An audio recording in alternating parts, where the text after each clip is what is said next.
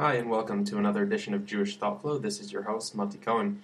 Today I'm going to be the only host, as Avi is unavailable to record this podcast, which might come to as a disappointment to the 10% of you who enjoy Avi more than you enjoy me.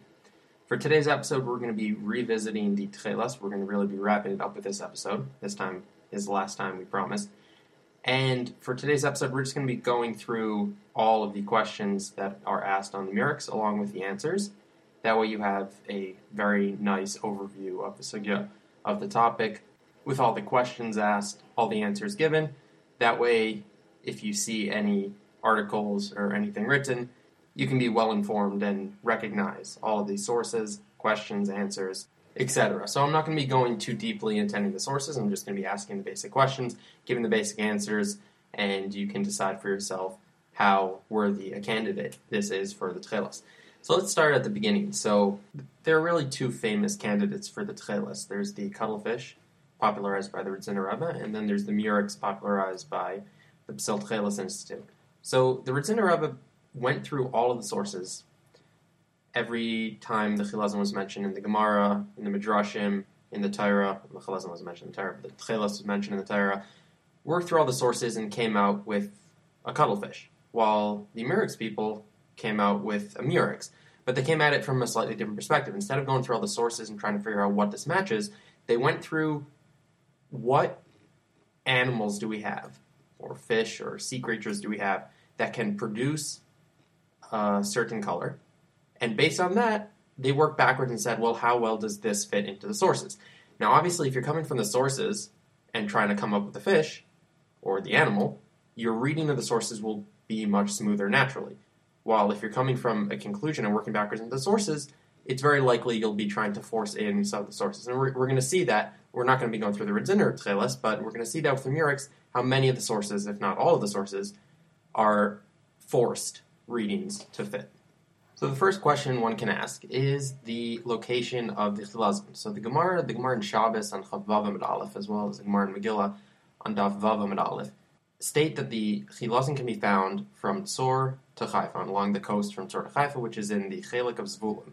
Now, at first glance, this might seem like a proof to the Murex, as the Murex proponents are quick to point out mounds and mounds of millions of Murex shells were found in exactly this location. And even today, we find Murex in the seas in that location.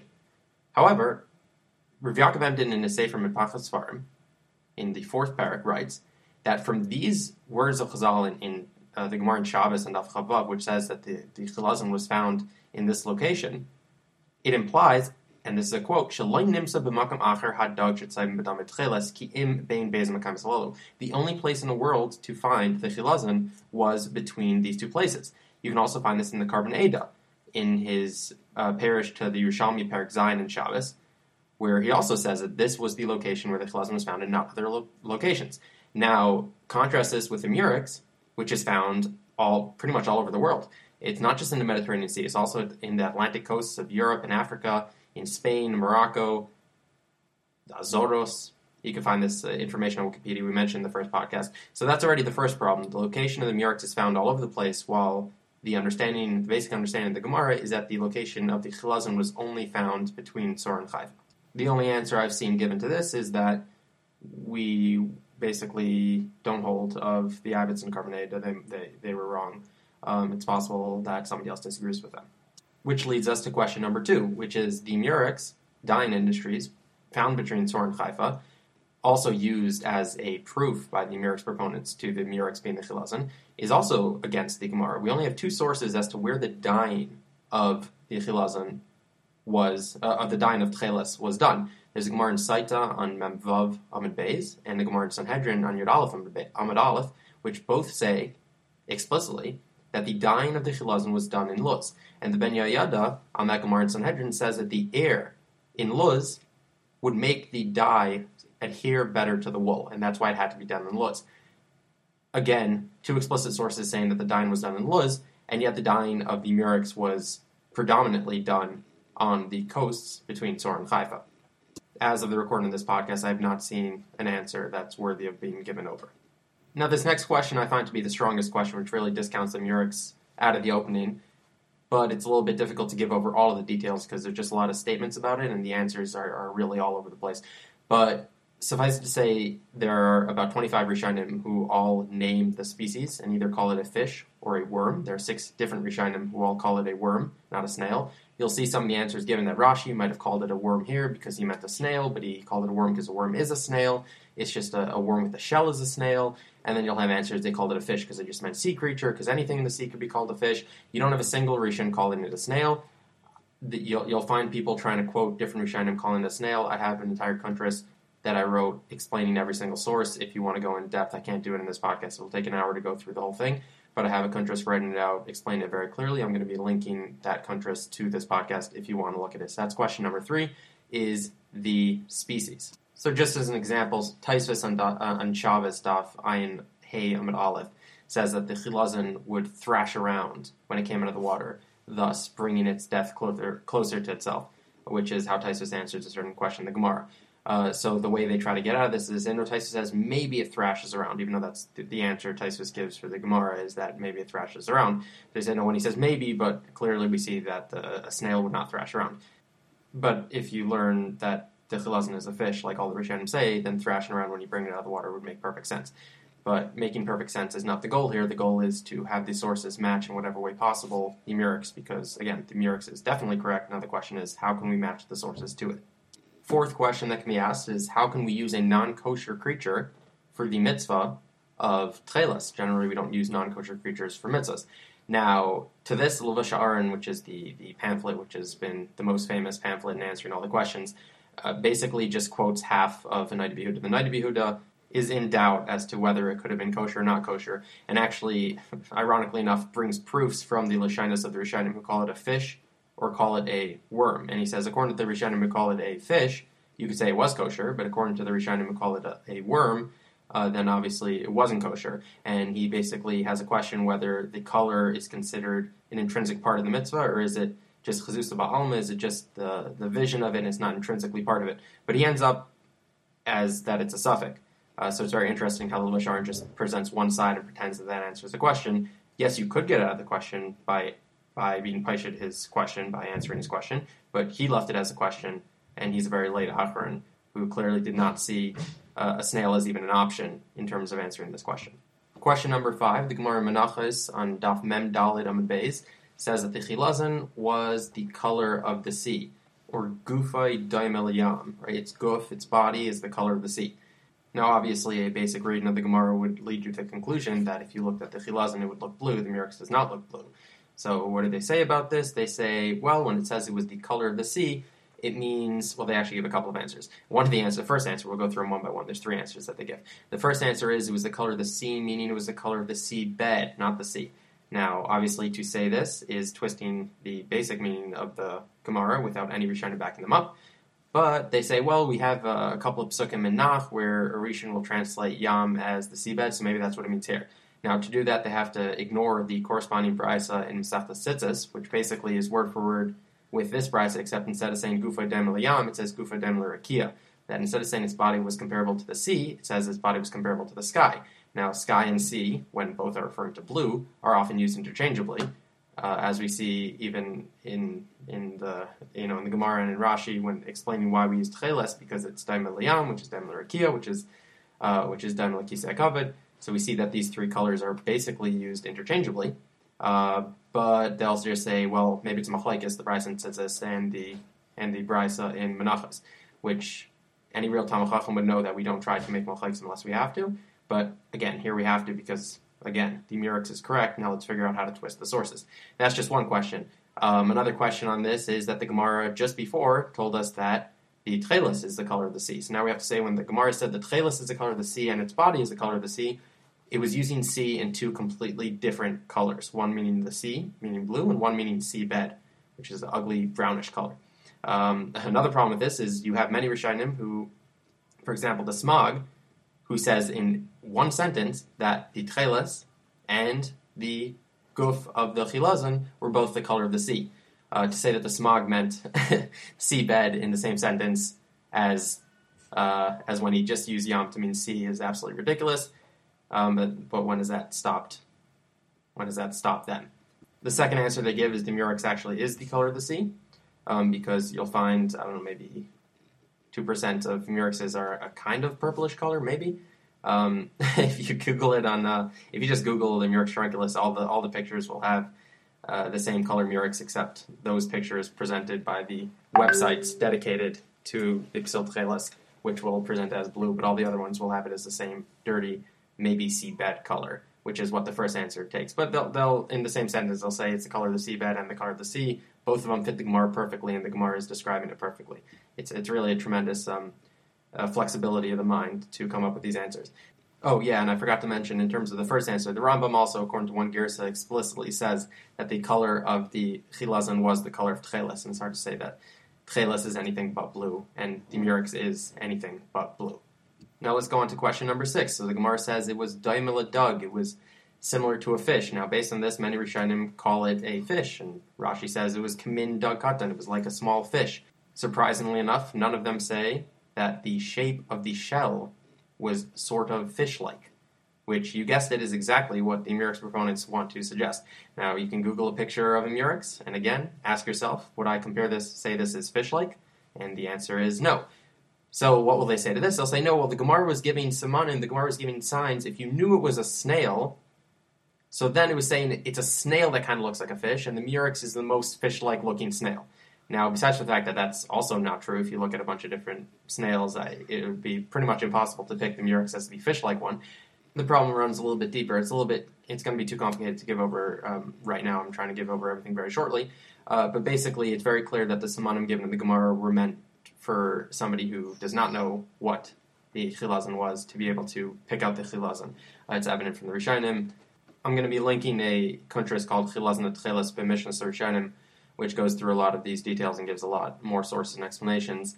Um, and there's a tshuva at the end from Rev Daniel Asher Kleiman who who discusses this in one or two paragraphs and goes through it very clearly. You can you can look there for more information. Okay, question number seven. So the Gemara in Shabbos, Daf Kuf Amid Aleph, it's Mishnah, says that Shemina Shratzim Mur the eight Shratzim, which are mentioned in the Torah, if you trap them or are chayvel them or wound them, then you are chayev. Ushar shkatzim v'ramatzim, hachayiv men potter. But the rest of the shkatzim and ramasim, if you wound them, you are potter. Now, one of the eight shratzim, which you wound them, you're chayev, is a chaymet, which Rashi translates as a limsa, snail, which means a snail, if you wound it, you are chayev. Now, the rest of shkatzim v'ramasim, for example, a tailas, hachayiv ben potter. If you wound them, you're potter. Rashi says the ain lahem or because they have no or. So tailas, Rashi says, has no or. We know that Rashi says that chilazon is a tilas, and therefore, since it has no or, that is why a chayv ben pater, if you are chayvel it, you're a pater, which explains why the Gemara on Daf Ein Hayim Aleph does not list chayvel as one of the chiyuvim of a chilazon. So again, Rashi says that a snail does have or. He says a tilas does not have or, and we know that chilazon also, according to Rashi, does not have or, which is why if you win them, you're pater. So this fits very nicely with Rashi, who holds that a chilazon is a tilas, so that's another question on the murex, which is a snail, and therefore does have or, does have skin. Question number eight, and this one's a fun one. So the Rambam in Hilchas Tzitzis, Parak Beis Halach Beis, says V'damei shachar kadiyai, that its blood was black like ink. Now, if I ask you what does that mean, you'd say, well, its blood was probably black like ink, because isn't that what the words mean? So no, says the Murex proponents, because the Murex blood is not black. And again, remember the rule, Murex is correct, sources must be twisted. So when the Rambam says blood is black, they offer three different explanations. The first one is the Rambam got his description of the chilazon from Aristotle describing the Murex. When Aristotle describes the Murex, he describes his blood as being black, even though the Murex blood was not black. Therefore, the Rambam borrowed Aristotle's terminology to describe the chilazon, because apparently the Rambam knew that the chilazon was Murex, and then therefore would borrow Aristotle's uh, explanation. Now, this is problematic on many levels. First of all, the Rambam did not know, even if the Murex was a chilazon, he didn't know what the chilazon was, as he says. In his parish, Hamishnayas, to Menachos Dalid Aleph, or Dalid Mishnah Aleph, where he says that we don't have the tchelos today because we don't know how to diet. And his son, in Hilchos Tzitzis, in Hamaspek Lev Hashem, says that now we have lost the knowledge of dying at the tchelas, which sounds like the Rambam, which some people want to read as no, we lost the, the method of dying but not the chilazon itself. But then he goes on to say, since we have lost a specific tradition to identify which dog it is, in other words, which fish the chilazon actually was, we don't know what it was. Um, therefore, the later generations have stopped making the tchelas. So unless you want to posit, which I have heard some of them try to posit that the Rambam knew that it was the Murex, but Rabbi Ram Ben Rambam, that his son, said we have lost the tradition on what it was. Uh, so there's some sort of break in tradition between the father and the son. Unless you want to posit that, we can safely say that the Rambam did not have access to the Chilazon, did not know what the Chilazon was. So for him to go ahead and steal a comment by Aristotle regarding the Murex and assume that that was talking about the Chilazon as if he knew that the Murex was talking about the Chilazon goes against the fact that we know the Rambam, first of all, did not have the Murex, uh, and second of all, perhaps more importantly, the Rambam would never quote in his Sefer Halacha a description given by a non-Jewish literature without backing it up with some Jewish source. He says explicitly that all the statements in Mishneh Torah are coming from Jewish sources. Um, you can find if, if you look in some you know real Talmid Chachamim understanding the Rambam, they'll try to go ahead and find sources for the Rambam in Torah. For example, since the Rambam says the fish, uh, we have a Yerushalmi which explains that all fish have black blood, which could have been a source for the Rambam, uh, which again would be another indication or another proof that the Rambam holds that it was a fish, not a snail. But again, just to recap, um, they try to say that the Rambam perhaps got it from Aristotle. First of all, the Rambam wouldn't get it from Aristotle because Aristotle was talking about a murex, not a chilazon. The Rambam didn't know that the murex was a chilazon, even if it was, which it isn't. Second of all, he wouldn't have gotten a statement from Aristotle because he gets a source from Torah. And third, and most importantly, Aristotle was actually never called it black. That was based on a translation error, uh, which has been confirmed numerous times that a translation error. Never actually called it black. So those are really the problems with saying he got it from Aristotle. The second answer given is that when you collect the blood, excuse me, the mucus from the murex, and you collect a lot of it, so it comes out clear, but then after it gets oxidized, it starts turning into a dark purple. So maybe when the Rama said black like ink, he meant a dark purple which uh, kind of looks black like ink. Um, the problem with this is kind of obvious. Dark purple is not black like ink. The Rambam actually differentiates between different shades of black in, in numerous places, and black like ink is the darkest, blackest shade of black. The third answer given is that the veins on the outside of the murex, if you look at the murex and you see its vein, which holds this mucus, it's a very dark, again, it's a, it's a very dark color, possibly blackish. So if you look at the vein, it looks black, so maybe that's what the Rambam meant again, the, the, the ability to comprehend the Hebrew language or the English translation is, is uh, seems to be lacking over here. When he says that the blood was black, to say that he meant the vein looks black from the outside would be like me saying that human blood is blue, because if you look at somebody's vein, it looks blue. I think we can all understand how ridiculous that is. There's actually a fourth answer, which I saw given by a Rafi Hecht, who is the leader of the Tchelis movement on Facebook. He has a Facebook group called Tchelis. I advise everybody to go check it out. It's a fascinating group with uh, lots of stimulating thoughts and points being made.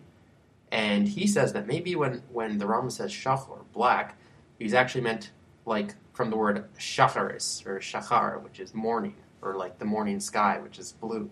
So maybe when he said black like ink, he meant shachor, shachar, blue like the morning. Um, that one's actually a very strong answer, I don't really have anything to say about that one. Question number nine. So the Gemara Menachos on Mem Daled Amid Aleph says that it was Ayla Ach L'Shem Shana V'Damet Seven Tcheles L'Fikach Dam Mikar. So it came up once in seventy years, and with its blood they would color Tcheles, and therefore its value was very expensive.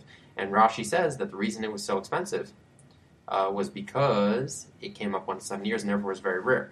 Now that means that the chilazon was very expensive because it was a rare animal. Now, the Murex is not expensive at all. In fact, the Murex is very cheap. They were able to find millions and millions of Murex shells because they are numerous along the coasts of many seas, and therefore they are not expensive. The dye that is produced from them, now the dye coming from the Murex is very expensive, but that's because it takes a ton of dye to produce even one garment of this uh, purple or blue, whatever you're making from the Murex dye. Therefore, the dye is very expensive because it takes you know thousands of murexes to produce even one garment. So to have enough dye to produce a garment would be very expensive. But the murex itself is not at all expensive. Um, I haven't seen an answer to this question either. Question number 10. So the Gemara in Shabbos on Daf Ein Dalet Amid Beis says that you would use nets to capture the chilazim. This is where we learn out the Isser of tying on Shabbos is because they used to tie nets in order to catch the chilazim. However, the murex was not caught using nets as Aristotle states in his History of Animals, Book 5, Part 15. that they would lower baskets in order to catch the murex, or lower bait and then have the murex drop into a basket, not nets, which is what the Gemara states the chilazon was caught with, uh, which again, by the way, fits the description of the Rishonim that the chilazon was a fish or a worm-like sea creature, which can easily be caught in a net as opposed to uh, snails traveling in the bottom of the ocean where you don't normally catch those with nets. Although maybe nowadays they can use nets to catch them off the bottom because they have scuba divers. They're able to place the nets on the bottom, uh, which is basically what they try to explain that Murex actually are caught with nets. But again, it goes against what the history of the Murex was, where in ancient times they'd catch them with baskets, not with nets. So that's question number 10. Now for question 11. So I advise everyone to go to the Gemara and Shabbos on Ayin Hamid Aleph and go through the Gemara there. Um, but just basically to bring it down, so there's machlekes whether somebody who's paitseya a somebody who um, basically pierces or, or, or, smushes a chilazon in order to get the blood out, how many uh, how many Yisuri Shabbos did he transgress? How many problem Shabbos problems were there? Um, and it's machlekes whether it's one or two. And then the Gemara asks, why isn't it also a problem, which would be a third or a second problem? Why isn't it also a problem of killing it? And the Gemara gives an answer that you're not trying to kill it because you want to keep it alive. Then Tosfos asks, and basically all the Rishonim ask the question, why aren't you also chayiv mishum chayvel, which is wounding the animal? Uh, we mentioned this earlier in the podcast, but wounding the animal, basically drawing its blood, should also be a problem in Isser of Shabbos, and clearly you're getting its blood out because you die with its blood. Now, there's basically three streams of the Rishonim. Um, is the, the main one who holds that the reason it's not a problem is because here the blood is mifkat pocket, which means it's it's kind of contained in one spot. It's not flowing through the body, and you're not chayv chayvel on blood that is mifkat pocket. The second answer given, quoted by the Ritva in the name of the Ramban, is that the chilazon is guf atam, which means it's not it doesn't it's not made up of a bunch of avarim, it's not made up of a bunch of limbs. It's just one it's one flesh, and you're not chayiv chayvel uh, for something that's guf atam. The third answer is, uh, which is Rashi's answer really, is that it doesn't have or, it doesn't have skin. Uh, as we mentioned, Rashi holds that the chilazon was a telos, was a worm, and he holds that worms don't have skin. So those are three answers. Now, the question only gets off the ground. The question of why aren't you chayiv chayvel only gets off the ground if you hold that the thing that you're extracting from the chilazon is actual blood. Because if it's not actual blood, then there's no chayvel. So the murex, the thing you're extracting, is not actual blood. It's some sort of mucus fluid, not blood. Uh, so according to all three Rishonim, it is actual blood, because otherwise they wouldn't ask the question, or if they did, they would answer it's not actual blood. None of them say it's not actual blood. Oh, we'll get to Tosfos in a minute. And therefore, we see from all the Rishonim that the dam, which means blood, that the Gemara says was used to dye the tchelas, was actual blood, as the word means, and not some sort of mucus. So again, the murex, which we dye for uh, using its mucus, not its blood, would not fit this description.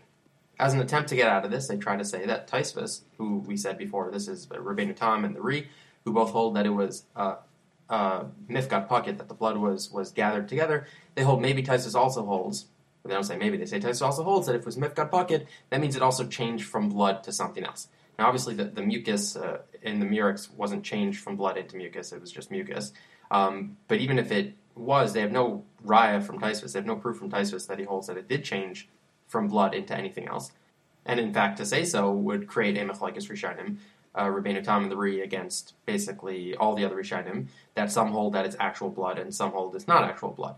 In general, real Talmid Chachamim try to avoid machlekes when possible, and here it's very possible to avoid a machlekes and hold that they all held it was blood, as is evident from their works. As an aside, when they quote Taisa as saying it was mifkat pocket and say, oh, the murex is also like a, the mucus is gathered and not flowing through the body, um, they forget to tell you that first of all, Tosfos is going to get all the other Rishonim, and additionally, they forget to tell you that Tosfos's question and the reason he said it was Mifkat Pocket is based on the assumption that it's real blood. If it wasn't real blood, then it doesn't have to be Mifkat Pocket.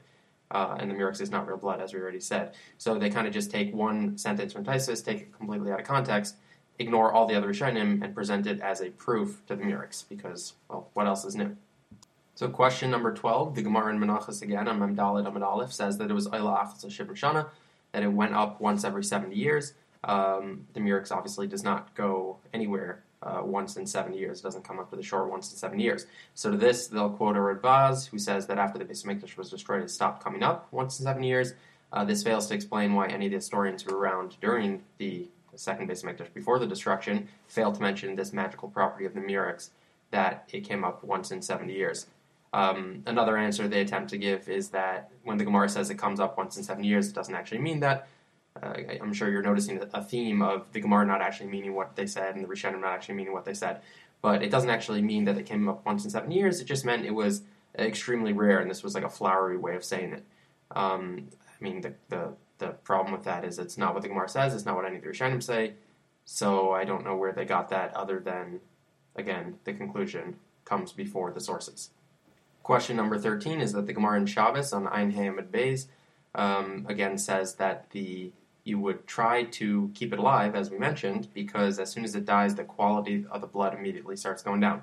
The quality of the murex uh, mucus only starts going down about half an hour after it died, or, or at least this was the consensus among everybody um, up till about 10 years ago when you know this Kebel guy decided to write a kuntres and decided to change a Metzias, and then since then, everybody in the Tchelis industry has accepted this new Metzias as if it was a Metzias, although uh, there's clearly a some sort of a Shina Hateva between the 15 years ago and the past, you know, 10 years, where all of a sudden the quality of the blood did not start going down only half an hour after, but started going down immediately. Um, so I don't find that answer satisfactory. Again, I'm not involved in the industry myself, so I haven't seen it, but I have seen the writing about it and all the writing up till about 10 years agreed that it was a question on it, but kind of just explained that when the Gemara says it goes down, it didn't mean immediately, it meant, you know, pretty quickly.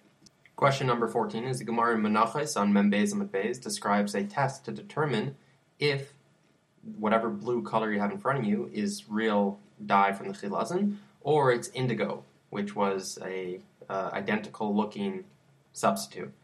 Um, the test involves some sort of chemical reaction whereby the real tcheles won't fade and the indigo will fade.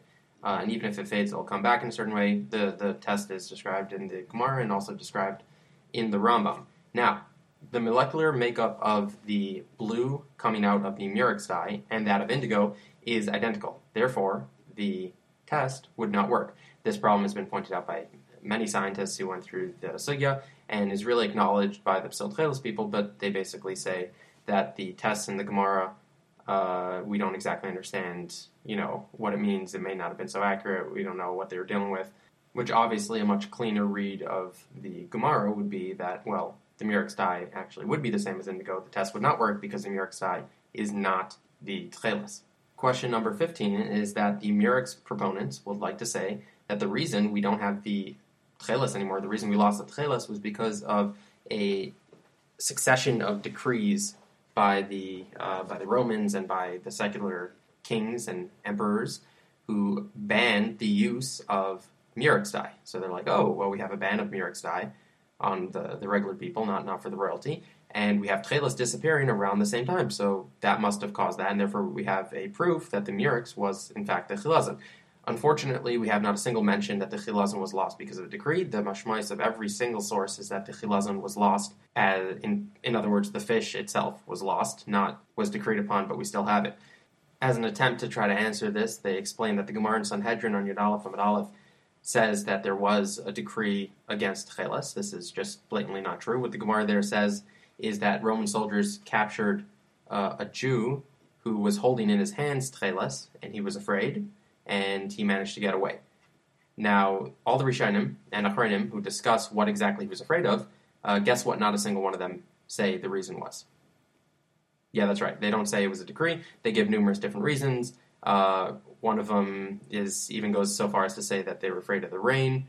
Uh, another one is that it was just a very expensive item, and therefore they're afraid the Romans would take it. The Ben Yehoyada, in, in, a second explanation, says maybe at that time there was a decree against a religious decree against wearing tchelas, and that's what they're afraid of, um, which obviously was not the case with, by the Murex. There was no religious decree anywhere. Uh, but again, the fact that the Rishonim don't explain the Gemara a certain way has never stopped these people. All the sources that do describe it being gone, in addition to not saying that it was decreed upon, they use the lashon of nignaz, which means hidden. Uh, in general, the lashon of nignaz would mean that we can't find the thing anymore, not it was decreed upon, but it's it's right down the block, just being used by the kings.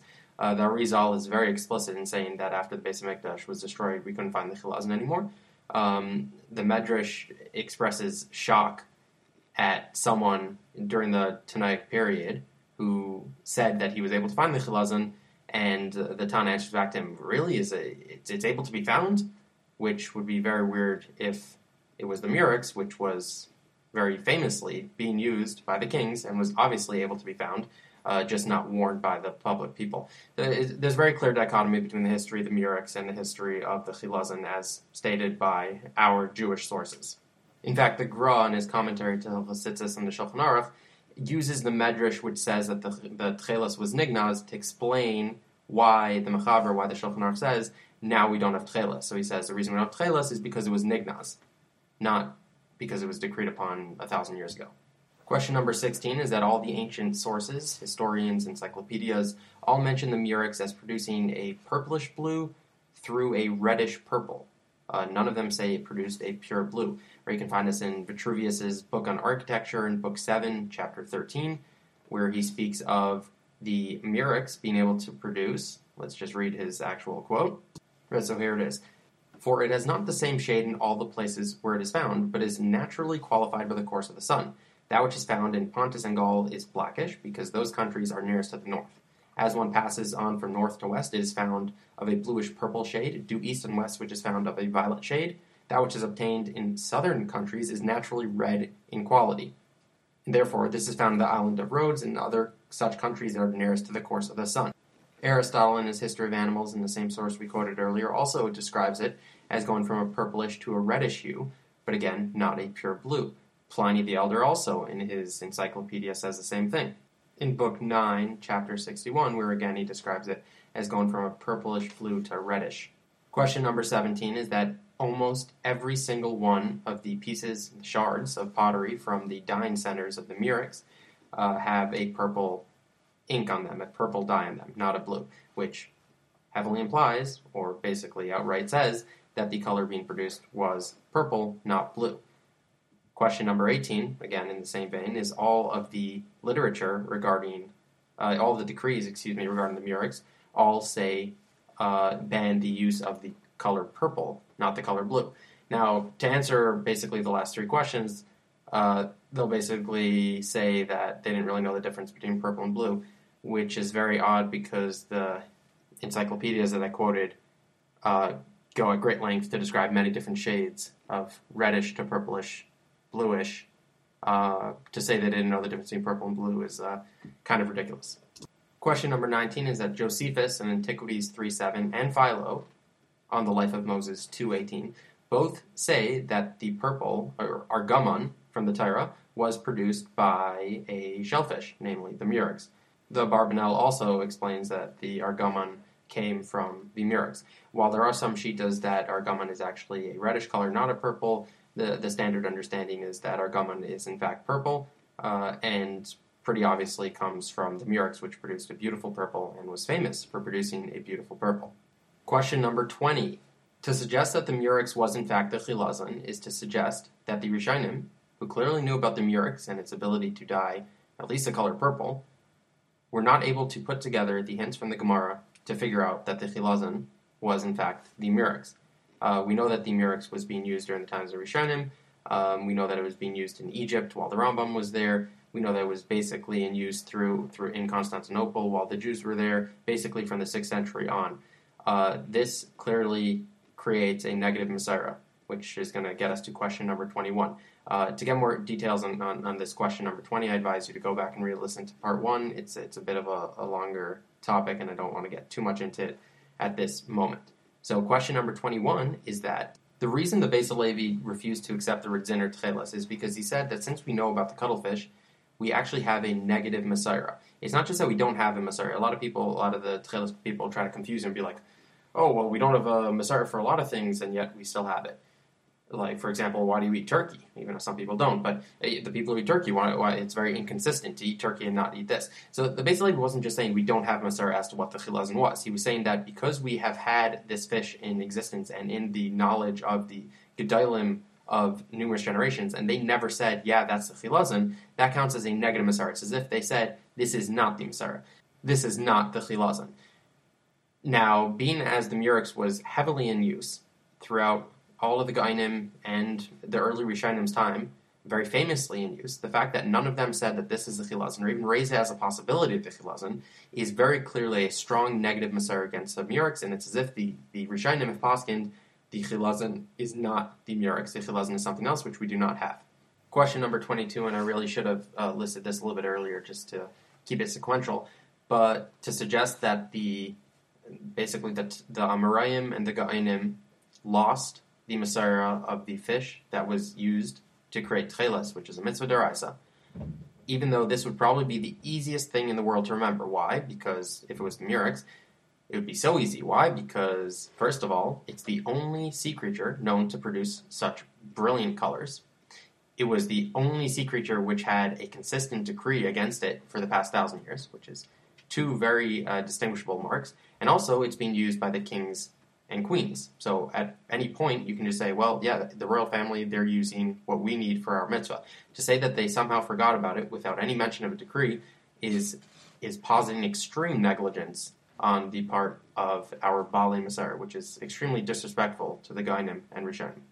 Question 24 is that we know that one who traps a chilazon, one who is tzad a chilazon on Shabbos, uh, is over the isser of trapping on Shabbos. Now, it is a machlokes whether you can be over the isser of trapping on a snail. Uh, even though there are some achronim hold that you could be over this, or which would fit if the murex was a chilaz, and there are achronim hold that it is not.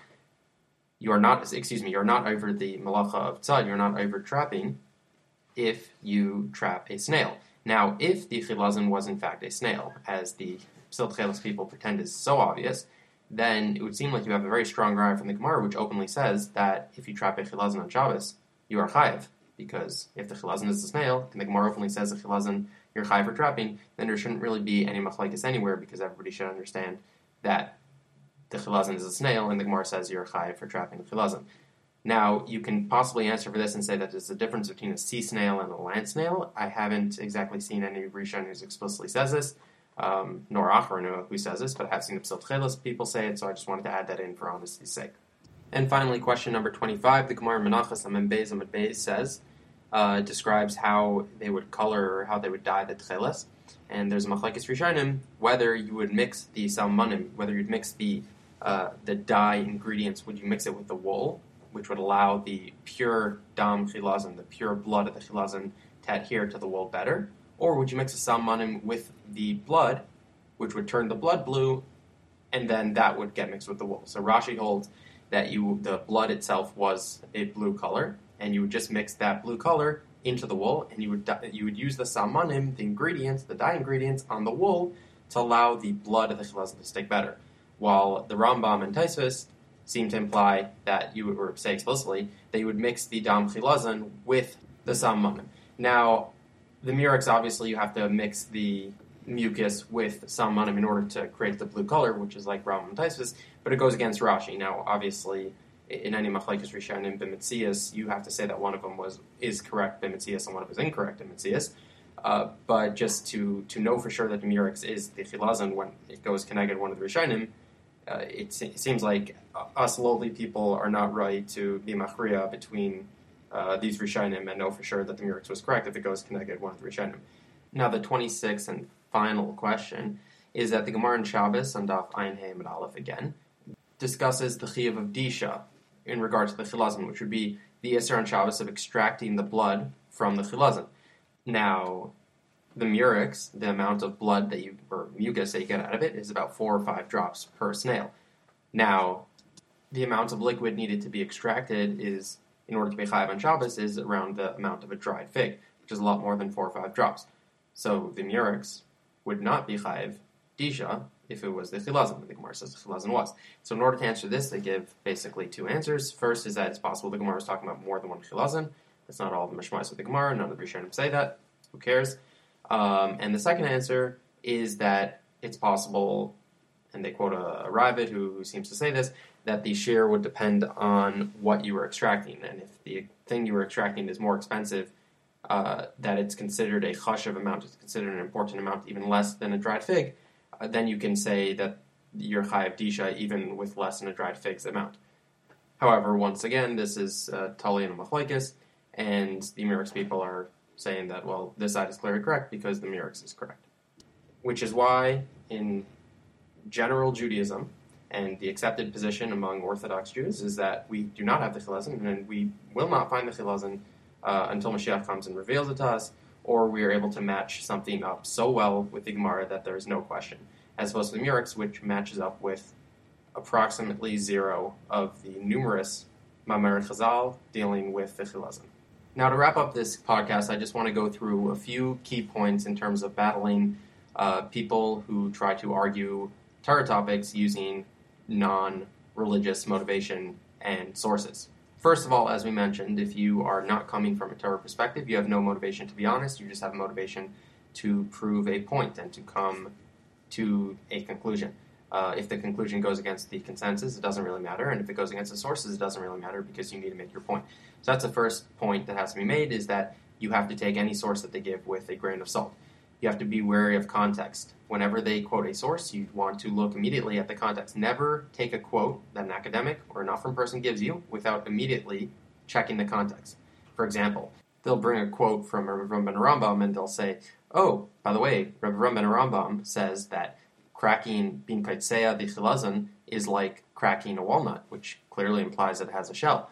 Um, I've seen this quote so many times by that uh, Facebook leader guy that I mentioned earlier. Uh, what Reverend Rambam actually says is he's defining the term pitzia. What does pitzia mean? And he says that it's hi harisak bachitach. It's like um, either crushing or cutting. Kamai pitzea geizim. Like, well, it does say like pitzea geizim, which means being pitzea a walnut or a nut. Um, but that is a quote from a Gemara, which uses the term liftzai geizim, or Mishnah that says liftzai geizim. Uh, all he means to say is the word petsei over there, which means also risuk or chitach. In that case, it means risuk. That's what petsei means here also. Uh, it could just as well mean chitach, which is actually, the, the Rashi clearly does not say that it means cracking, it means just smushing. We have other examples of the word petsei through Shas, where it clearly does not mean cracking. For example, uh, the Gemara relates um, if somebody's petsei a woman's uh, face, which just means he hits her in the face. It doesn't mean he cracks her skull open. Another example, they'll say that the Ran, and uh, there's another Rishon, I forget who it was at this point, but it says that the Chilazon was a snail. It says that the, the Chilazon was kil like snails in, in, the garbage, meaning that it's a snail. If you look in the context, it, it's back, uh, we actually touched on this earlier in the podcast, that when they say that it's guf atum, that it doesn't have limbs, it's just one body. So they give an example of another creature which also is one body and not made up of a varm. The example given is a snail. It's not saying the chilazon was a snail, it's saying that the chilazon was gufatum like a snail is a gufatum. in fact, it, I think honestly it implies the opposite, that the chilazon was not a snail, but why make inferences when they say explicitly it wasn't a snail? Besides Jewish quotes taken out of context, you also have to be very careful anytime they quote a Gaish source. Uh, the reason for this is usually they're very hard to look up um, for let's say for yeshiva bacher, a lot of times they don't have access to these guys' sources. And when you see this person saying, "Oh, Aristotle says this" or Pliny says this, uh, for a lot of people, it's very hard to look up. They don't really know what they're doing. They just kind of take them on their word. They're just as dishonest with non-Jewish sources as they are with Jewish sources, if not more so.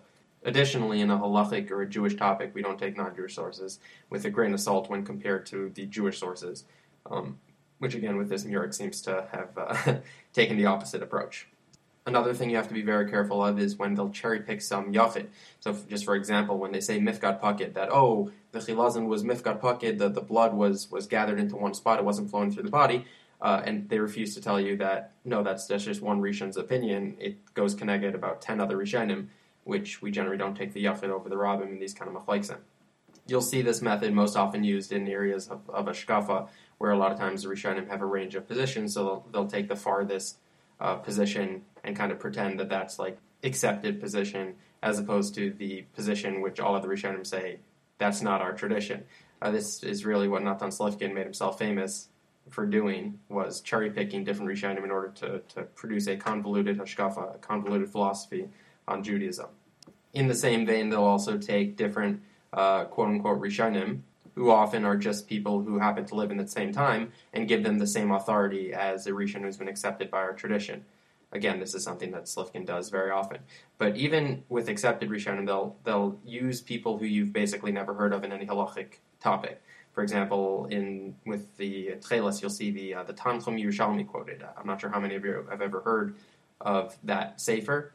Or have ever seen it being used in any halachic discussion, but of course it's going to be used here. They'll also use the Septuagint. They have no problem using the Septuagint, which was a, a basically a non-Jewish version of the Torah. They'll use that as proofs to Jewish halachic topic. Another thing they love to do is mix and match shitas. They'll take, uh, you know, so Rashi holds that it was X and Tosfos holds it was Y, uh, but not X. So we'll take Rashi's position here, but then in that other machlekes we'll take Tosfos, and then that other machlekes will go against Tosfos and go with the Rambam. And using these four Rishonim and posking like each one uh, independently in a, in a different topic will create this creature that no Rishon holds up, but each Rishon holds up a particular aspect of it, uh, which is something they often do, which is obviously not a proper way to approach a Torah topic. Something fascinating that the Murex people have tried to do in this situation is because an overwhelming majority of the Gedolim came out very strongly against the uh, the Murex Tcheles, or just said it was not correct. So they're trying to compose a list of all the Gedolim who hold of it. Now, by the way, this podcast is not coming to disrespect any Gadol who holds of it. Um, I'm sure that they were somehow misled by the propaganda campaign that has been waged by the Murex people. But in order to create this list, they basically have like maybe one person who's universally held of, and then they'll say, well, this Gadol said that it's not an Avera, if you hold that the Murex was correct, it's not an Avera to wear the Tcheles. So he's also kind of a supporter. And then it'll be like, well, this person, uh, they'll say, uh, Rav Asher Weiss says that if you believe it's a chilazon, then you have a chiyuv to wear. So you see, Rav Asher Weiss also kind of supports it, all in the effort to create this the master list of gedolim who hold of the Murex It's really surprising where the motivation for this comes from. It's, I mean, it's obviously a, a huge money making uh, industry, and the more people who accept it, the more money is going to be made. Uh, I'm not saying that's definitely the motivation. I'm saying that's a motivation that I see, and I'm not sure what other motivation there would be to, to mislead so many people, misread so many sources, and be so dishonest about such an important topic. The important thing to remember is it's not Gedolim who are leading this. Even the Gedolim who agree with it, they're not the leaders of the organization. Um, most of the the quote unquote Torah research done is, is being done by these two or three kollel guys who are getting paid to produce as much literature as possible supporting the Murex as a Chilazim. It's not like the Gedolim are going out and and creating these kuntresim. It's it's mostly these nobodies who are spending all their time trying to find as many sources that they can to try to support their position.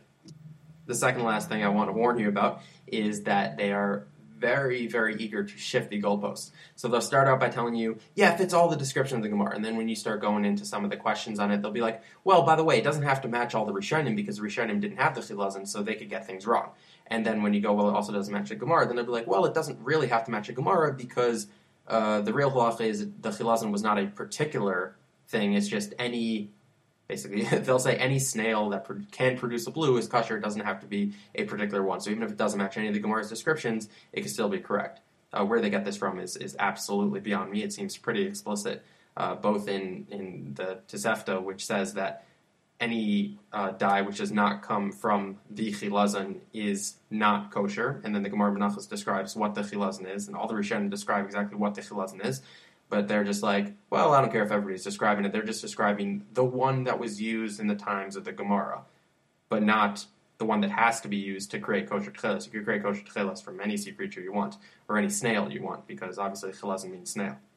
So in the end, they basically try to cut the knees out of any sources you could possibly have, because the Rishonim didn't have it, and the Gemara doesn't really matter. And I think the final thing you have to be careful of is anybody who has a pet murex. I would just avoid all discussions with him about this topic um, the discussions I've had with people who have themselves kissing their their tchelas and their profile pictures have not led to any productive discussions. As you can guess, when people cannot agree that things mean what they mean, uh, you're not going to really get anywhere with that discussion. And if I could finally conclude with a quote from the Rosh Yeshiva of Yeshiva's Derech Ayson in Far Rockaway, Reb Yechiel Yitzchak who, referring to the efforts made by Psil Tcheles in pushing the Murex, say, I find their efforts rather distressing Psil is attempting to foist on an unexpert public a halachic practice through marking methods and thereby establish the precedent of a minhag. At the same time, their stand ignores the words of the Rishonim and exhibits a cavalier attitude towards the Gemara itself. The Gemara Menachos they give the description of the Chilazon is dismissed by Psil as homiletic. If Psil succeeds, they will have contaminated the halachic process. And I couldn't have said it better myself. So, thank you all for listening. I hope this gave you a very clear picture of the Chilazon in our sources and how the Murex does not match. Um, I'm looking forward to all the snail mail we get from the Tcheles people, as well as any fans who have any questions, anything they need clarified, or any compliments on the podcast are always welcome. Uh, you can reach us at jewishthoughtflow at gmail.com. I'm Monty Cohen, and this was Jewish Thought Flow.